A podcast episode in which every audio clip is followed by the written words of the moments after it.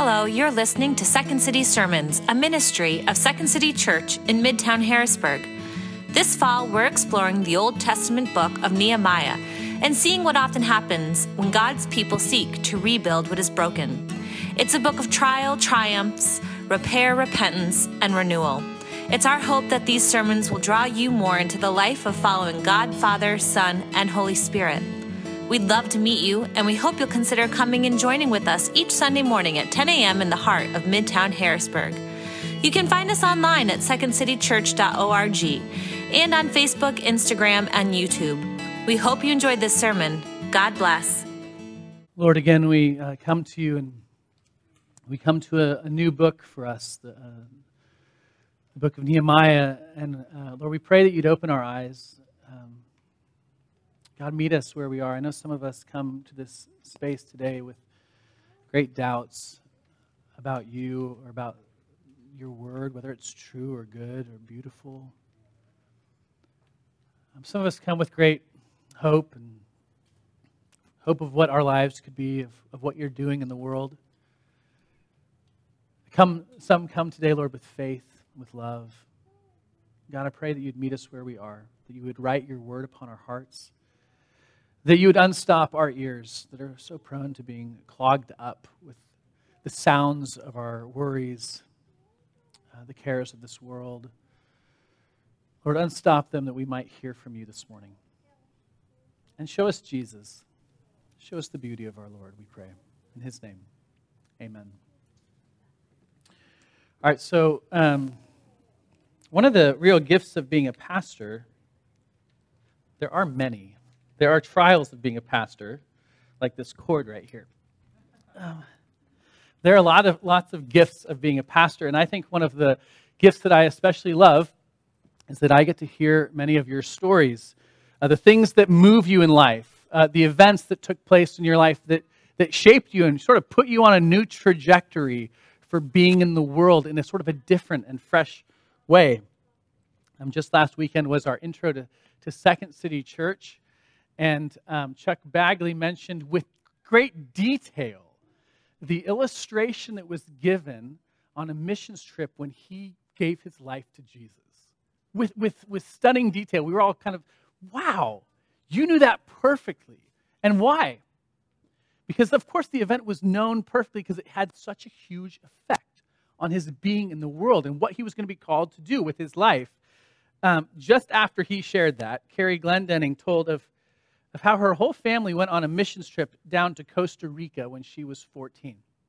And when she was down there, she was getting on the plane to come back, and she said she was just full of tears. She didn't want to leave. She felt, and her parents said, I mean, you're only 14, girl. I don't know that she said it like that. That's my rendition of it. Um, but she said, How do you know that the Lord is calling you now to give your life to care for the needy and for the poor and for the afflicted? But she knew she knew that that event at that time sent her on a trajectory for her life. Something that just sort of says, this is where you're going. I could tell you many other stories of your own lives. I mean, as I look out on your faces, I know some of your stories and how you had events that hit you hard. And because of that, your life was changed. It was changed forever. Think about something like this. This is just a statistic, but it sort of bears witness to this. After the tragedy of 9 11, which happened 21 years ago next Sunday, that year, 181,500 Americans enlisted in the armed services. It was like a record year, right? Um, that year, 72,900 joined the reserves. And that, just that event changed the course of their lives, something that hit them and it changed where they were going, what they were to be about. Um, I remember very clearly, and this was years before I met my wife, who's from Louisiana. I remember very clearly watching the storm Katrina come ashore and devastate New Orleans. Uh, it's estimated that $125 billion worth of damage happened because of Katrina. And then one of my professors, actually, who grew up in Baton Rouge, um, he got a group of us, a small group of us together, to make our way down the Mississippi from St. Louis, where I was in seminary, down to New Orleans and we got chainsaws and we started cutting down trees that had fallen on, on homes. We started gutting moldy walls from the homes. And I just remember that watching that on the TV happen, that when my, when my professor said, Hey, Peter, do you want to come down to New Orleans for a long weekend and help? I was like, Yes, sign me up. No question. Having that event sort of shaped where I was going. So here's the question for you this morning What grabs a hold of your heart? What grabs a hold of your heart? I'm sure that you can name something that has made you stop and wonder what is God calling me to do in the world? Who's he, who's he calling me to be in the world? What grabs a hold of your heart? So, this, this fall, we're going to look at this book of Nehemiah together. Um, if you've been with us, maybe you know this, but every other fall, we, we look at a New Testament epistle or an Old Testament book. And we have an Advent series, and we look at the Gospels in the spring. We look at uh, a series over Eastertide, and we look at the Psalms. We just looked at Psalm 56 last Sunday. We've made it through that many as a church together. But we're back in the Old Testament, and we're looking at the book of Nehemiah. And Nehemiah is actually, it's a very ancient book. It's a really interesting, I think you're going to love Nehemiah. There's a lot of first person stuff. There are some parts that we're going to sort of go quickly over that just name lots of names. Um, but there's lots of detail, there's lots of intrigue. And it's an old book, but I want to suggest to you it's still very relevant. And actually, it's the youngest of the Old Testament historical books. So even though it feels like a long ways away, which it is about, it was written about 2,500 years ago, 2,400 years ago, it's actually the newest of the Old Testament historical books. But it's a very relevant book. Um, Daniel Rowland, maybe some of you know that name. Daniel Rowland was one of the great preachers in Wales during the Welsh revival that was happening actually at the same time as the First Great Awakening in the U.S. Think of, uh, he's a contemporary of George Whitefield, the Wesley brothers, so 1730s, 1740s in Wales. This is what he wrote. He said, If you're a backslider, read Hebrews. If you're devotional, read the Psalms. If you're prone to being rebellious, read Joshua and Judges. This is good advice. Write this down or ask me for the quote later. But if you want to accomplish great things, read Nehemiah. If you want to accomplish great things, read Nehemiah. And Nehemiah begins where so many great things begin with a really broken situation with a broken heart. Okay, a broken situation. And I hope you can see just how incredibly broken this situation, this situation is. Um, we, we get glimpses of how broken this situation is by considering the time that's mentioned, by considering the place, and by considering the people, and then actually some of the very details that are said. But, but let me read for you again verses 1 and 2. So it says, The words of Nehemiah, the son of Hachaliah. Now it happened in the month of Chislev in the 20th year, as I was in Susa, the citadel that Hananiah, one of my brothers, came with, cert- with certain men from Judah, and I asked them concerning the Jews who had escaped, who had survived the exiles, and concerning Jerusalem. All right, so first, the time that's mentioned. The very first thing that's said is that this happens in the 20th year. Now, what you should be asking is what 20th year of what? 20th year of Nehemiah's life? uh, 20th year of being in exile? 20, what, what are you talking about? 20th year of what? How do we sort of date this? Um, and really, there's actually only one good answer to that. There's one answer that sort of makes sense of the situation. And, and that answer is that it's the 20th year of the reign of Artaxerxes, the king of Persia. So, so right away, you have Nehemiah writing a, a book to the Jewish population, writing it in Hebrew, and he's dating the date based on the ruling of a foreign king. Um, right away, what's happening is that we are reminded of something. And that's that the Jews do not have their own king. They are under the reign of someone else. And even that someone else has determined how they count their days and how they count their years and their months. Even their time is being dictated by someone else. It's the 20th year of King Artaxerxes. This year would have been year 445 initially. Uh, and then actually, in the next chapter, chapter 2, it's going to jump into what we would consider the year 444 BC. But how they organized time, it would have been the same year because they did it differently. Um, you might remember a couple years back, we looked at the book of Daniel, and we heard there the stories of the fall of Jerusalem. You, might, you probably remember this. The Babylonians coming in in 597 initially and, and, and, and taking over the southern kingdom, and then actually coming back in 586 and destroying the very temple of the Lord. It was on Mount Zion. Okay, so when, when you think of this, maybe we, we, well, we also talked about how actually, if you go even farther back in 721, the Assyrians had taken away the 10 northern tribes of Israel. But when you start to think about this, what we're talking not about here is the Assyrians or the Babylonians, but we're actually talking about the Persians, which is to say, okay, now, and you're actually almost 300 years past that initial, uh, you know, taking away the 10 northern tribes. So what we have is 300 years of God's people essentially not being the 12 tribes of Israel in Israel under their own authority. And what we, it's not just a long time that's happening, but what we actually have is these three major sort of global superpowers, and Israel's just sort of this pawn that they're moving around. Right? Initially, they're under the, the reign of the Assyrians. Well, who takes over the Assyrians? The Babylonians. Okay, what happens with the Babylonians? The Persians. And Israel's just finding themselves sort of lost, wandering. What I'm suggesting to you is the date alone, a small detail is telling you this is a really broken situation. But where is uh, Nehemiah? Where does Nehemiah find himself? Well, it says that he's in Susa, the citadel.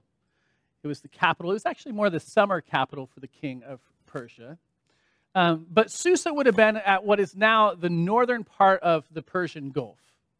If you know your ancient Near, East, Near Eastern geography, which I'm sure all of us do, Mediterranean, Israel, Persian Gulf, Babylon's like right here, and Susa's over here.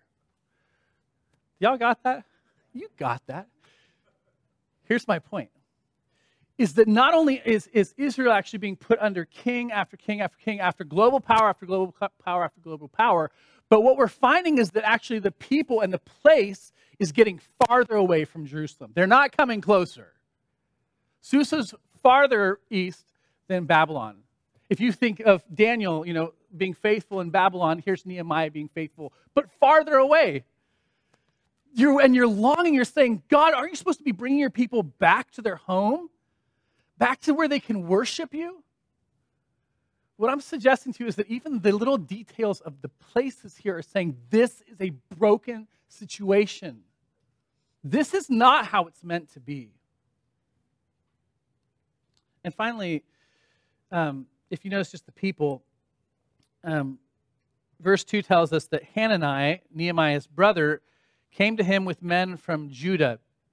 Um, Hanani, we don't know if this is like brother, like my brothers, Jeremy and Jonathan and Ethan. Um, but we think that it's probably the case. This is a word that is certainly used for kinfolk, at the very least. This would have been somebody that was related to Nehemiah. But what we notice is that these people are coming uh, from Judah, and Judah was actually, though it was still under Persia, it was also sort of under again Samaria. You'll, you'll remember the story of Jesus with the, the woman, the, uh, the Samaritan woman, at the woman at the well in John chapter 4. So the Samar- Samaritans there were actually in control of Judah at the time. And what, would, what, what should have happened actually is that there would have been people that would have, were going with the people from Judah over to meet with Nehemiah and Susa. But they would have actually had to sort of sneak out, is what's going on here. Okay, so all of these little details, what I'm suggesting to you is all of these details of the time and of the place and of the people, all they're saying is this is a bad situation. It's a broken situation. This is not how it's meant to be. If you were part of Israel, you would have said, What is going on? Why is it that centuries now of being subjugated to other rulers, why is this our story? What's going on? And to add all this, this is actually what this group of people, um, Hanani and the Judeans that came with, with him, this is what they said, uh, verse 3 And they said to me, The remnant there in the province who had survived the exile is in great trouble and shame. The wall of Jerusalem is broken down, and its gates are destroyed by fire. And again, okay, if, if you know some of the history that's going on, this is not talking about the initial destruction by the Babylonians of the walls in 597. It's not talking about that. If you know, actually, you know, Ezra actually goes along with two other books. Sorry, Nehemiah goes along with two other books. One of them is Ezra, and then Esther. Um, you'll maybe remember that in the book of Ezra, in chapter four, there's actually conflict and there's all that stuff going on there too. It's not talking about that either. Nobody thinks it's talking about that. This is talking about another situation. Yet again, when God's people have tried to rebuild this wall, it's been taken down again. And I want you to think about this. Okay, in, the, in the ancient world, um, most cities of any significance would have had a wall around it. Why would they have had a wall? For safety, right? For protection. Uh, for their life to have a future beyond sort of the immediate, they would build walls around the cities. And so, what's happening here is that you have these people that are living back in Jerusalem, and even, even their attempts of just trying to stay alive to, to sort of promote a stability within their families and within their, in their communities. It just keeps getting taken down again and again and again. And they, what it says is they're just full of trouble and they're full of shame. Which again, you know this, right? I mean, how often do you do the same thing and you don't get you, you don't get where you're going, and then you do the same thing again and it doesn't happen, you do the same thing again, and eventually you go, you know what? I don't know if I have any gifts in this world. I don't know what in the world I'm called to. What has God gifted me with? Because I try this and I try that, and it just gets nowhere. What good am I? Full of shame. This is the situation that these people find themselves in. I'm sure you can see it. I'm sure you can sort of feel it and hear it. All the details here uh, the time and the place and the people, the little note all of it is saying this is a broken situation. The situation is full of fear, it's full of trouble, it's full of shame. There's a great distance. It's broken, all of it. And the right response, really, to this broken situation is a broken heart. And that's actually where we see this, this narrative move. And so, okay, look at verse 4. It says this As soon as I heard these words, I sat down and wept and mourned for days. And I continued fasting and praying before, God, before the God of heaven. Which is to say, what Nehemiah did when he engaged with this broken situation is he sat in lament. Lament. Lament, you, you, could, you could say it like this Lament is uh, naming the brokenness of the situation and it's sitting in it. So he names it. He names how it hurts. He names the trouble of it. He names the shame of it. That's what it says. They're full of trouble and they're full of shame. But I think the really remar- remarkable thing here, which feels a little bit counterintuitive, especially if you think of Nehemiah as the book, if you want to get something done, read Nehemiah. And what it says is he just sat down and he wept and he mourned for 10 minutes.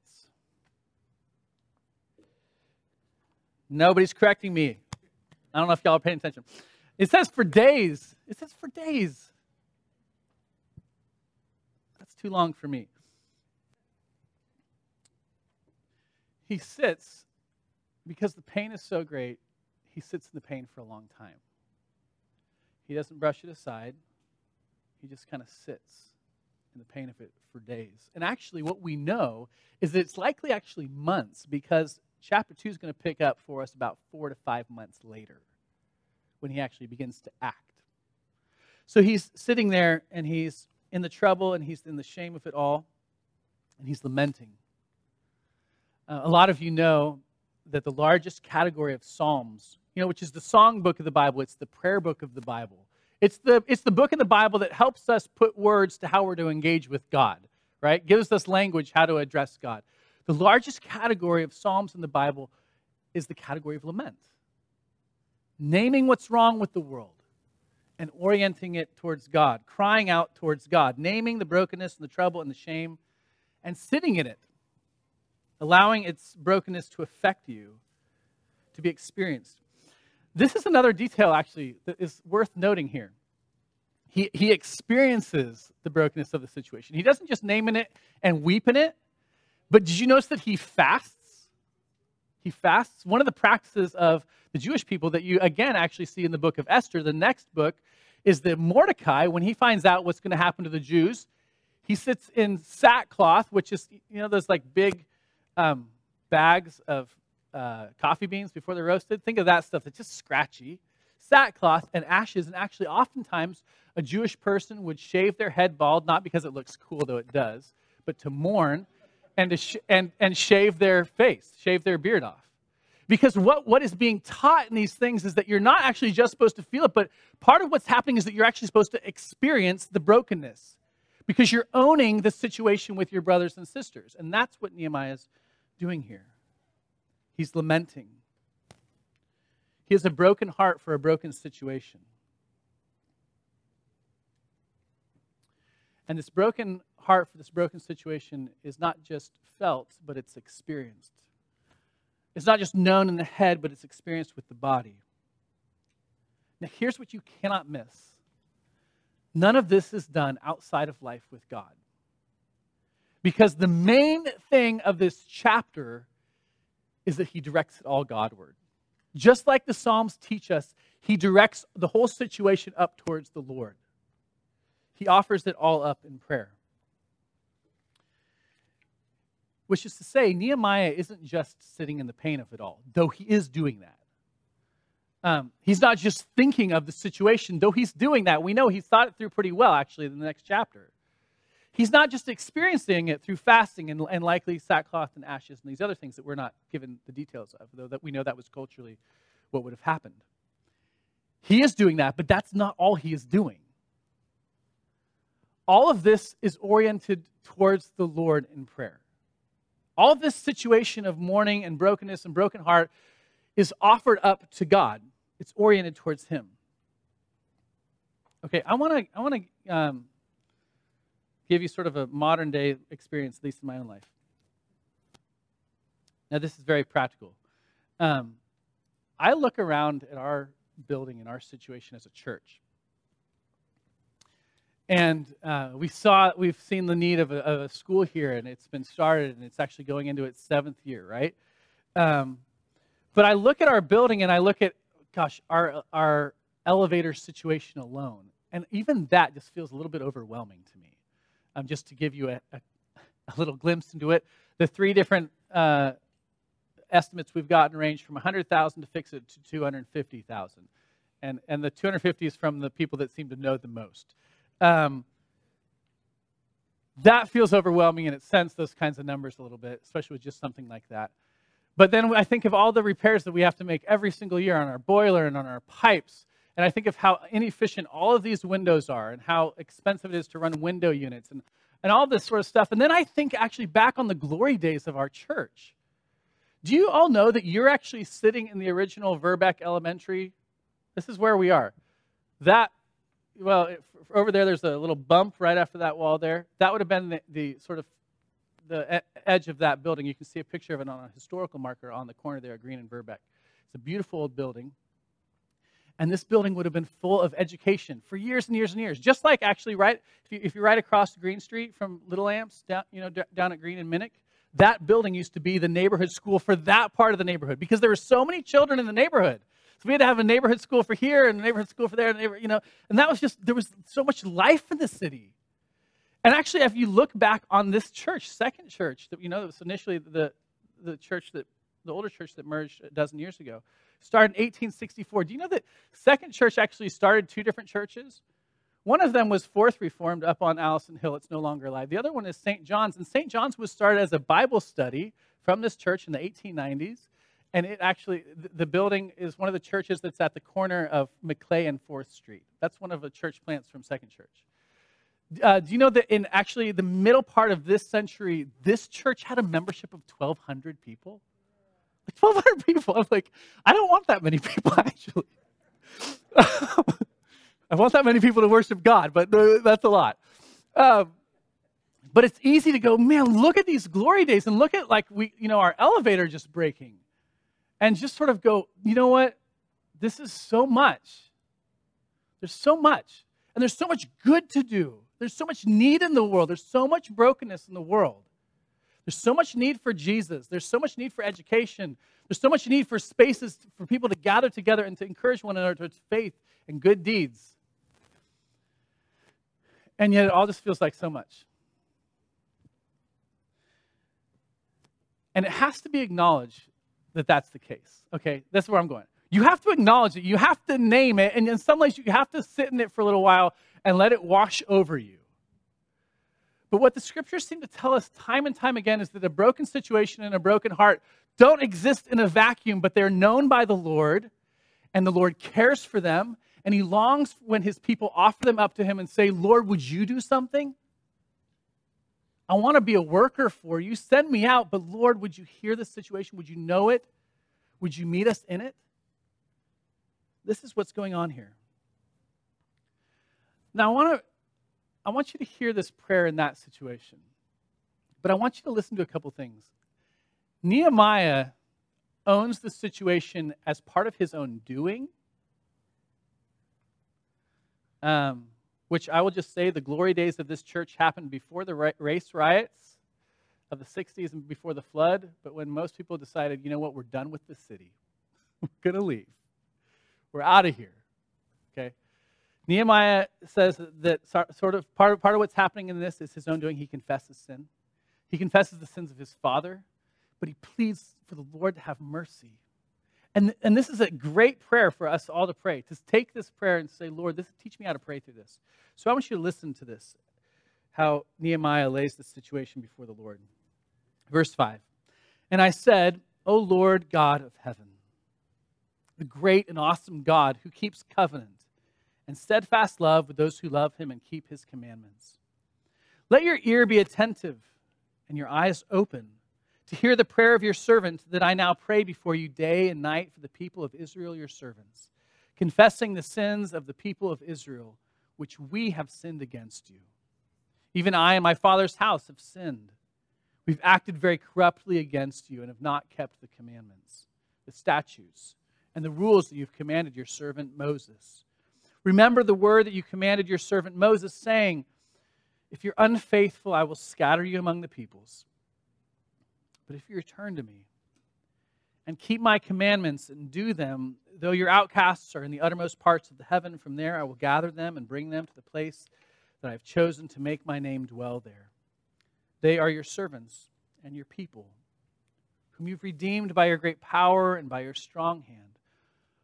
O Lord, let your ear be attentive to the prayer of your servant and to the prayer of your servants who delight to fear your name. And give success to your servant today and grant him mercy in the sight of this man. You see, he directs this towards God. He directs this situation towards God. We're going to see how he goes before the king next week. But he directs this situation towards God.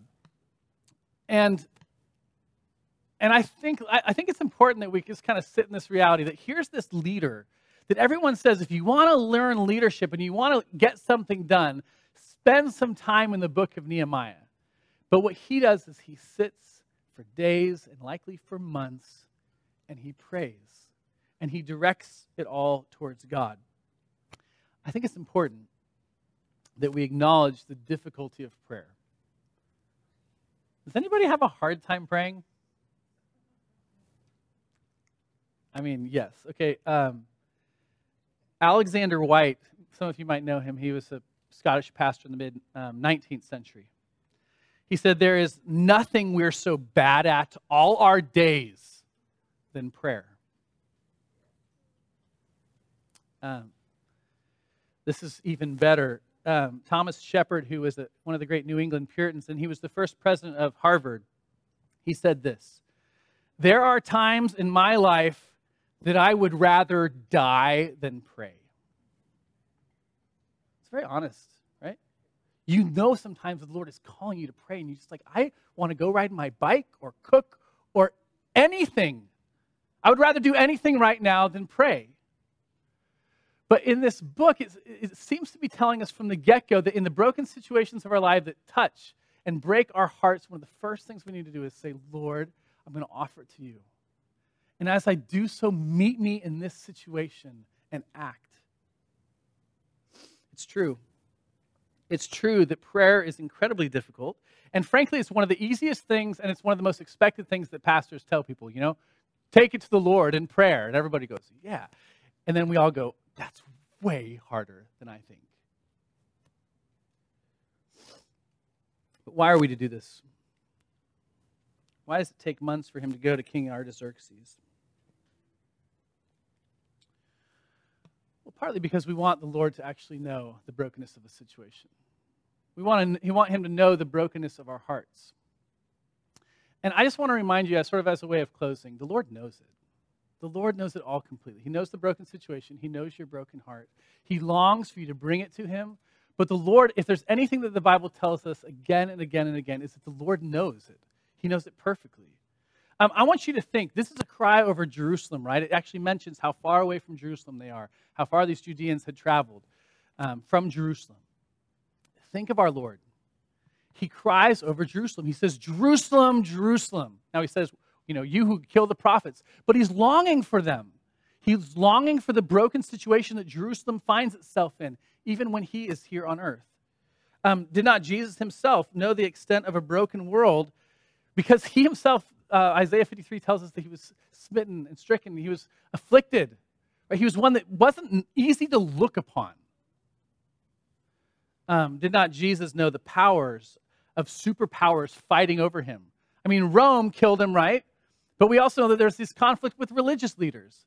Jesus finds himself in the tug of war of political dynamics, civic powers, religious powers of his day. Jesus himself knows all of the broken situations in which we find ourselves in. And he knows their effects in the world. He knows our broken hearts. I want you to think about Jesus himself praying in the garden at Gethsemane. He knows the extent of how much brokenness is in the world and what it costs. Jesus himself knows all this. The Lord himself knows the broken situation and the broken hearts. But it's because he knows it.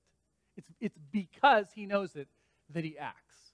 Think of John 3:16, the famous passage. For God so loved the world that he gave his only son. He's given because the situation is known.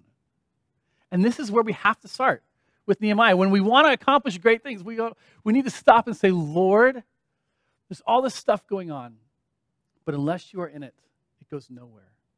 Unless you own the brokenness of it, nothing's going to happen. And so this, I mean, this is a good place for us as a community together as we think of where we go and what we do as a community, as a church, but it's necessary for you as an individual also. Lord, show me the place where my heart breaks for the broken situation of the world. That's a great place to begin. By the way, if you're thinking about like, what am I called to do? Ask yourself, like, where's my where's my heartbreak? But you can't end with where's my heartbreak. Bring it all to the Lord and say, Lord, act. Lord, do. Lord, be present. Lord, meet me. And the consistent message of Scripture and the fact of Christ among us in his incarnation and his cross and his crucifixion and his resurrection is that, yes, God will meet us in that place. He will be with us. Let me pray for us. Lord, as we uh, enter into the book of Nehemiah, Lord, I pray that you would give us a delight for these old stories. And I pray, Lord, that we would even learn from saints of old like Nehemiah. Lord, I pray that we would be able to stop in the mess, that we would sit and weep. God, I pray that we wouldn't gloss over the ugly. God, I pray that we would learn to fast and to mourn, to name trouble and shame, to give voice to these things, but to do it all with you, Lord. God, would we, would we learn the words of the Psalms?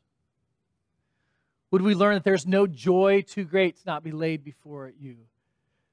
They wouldn't cry out to us to clap our hands and to shout, to lay our joys and our delights before you. And there is never a grief that is too great that you will not bear it with us. For your yoke is easy and your burden is light. God, would you move among us? Would you give us hearts that break for the brokenness of our world? We think of recent shootings in our own city. We think of the constant anxiety of the world about us, fears that are real, Lord, illness, economic fears.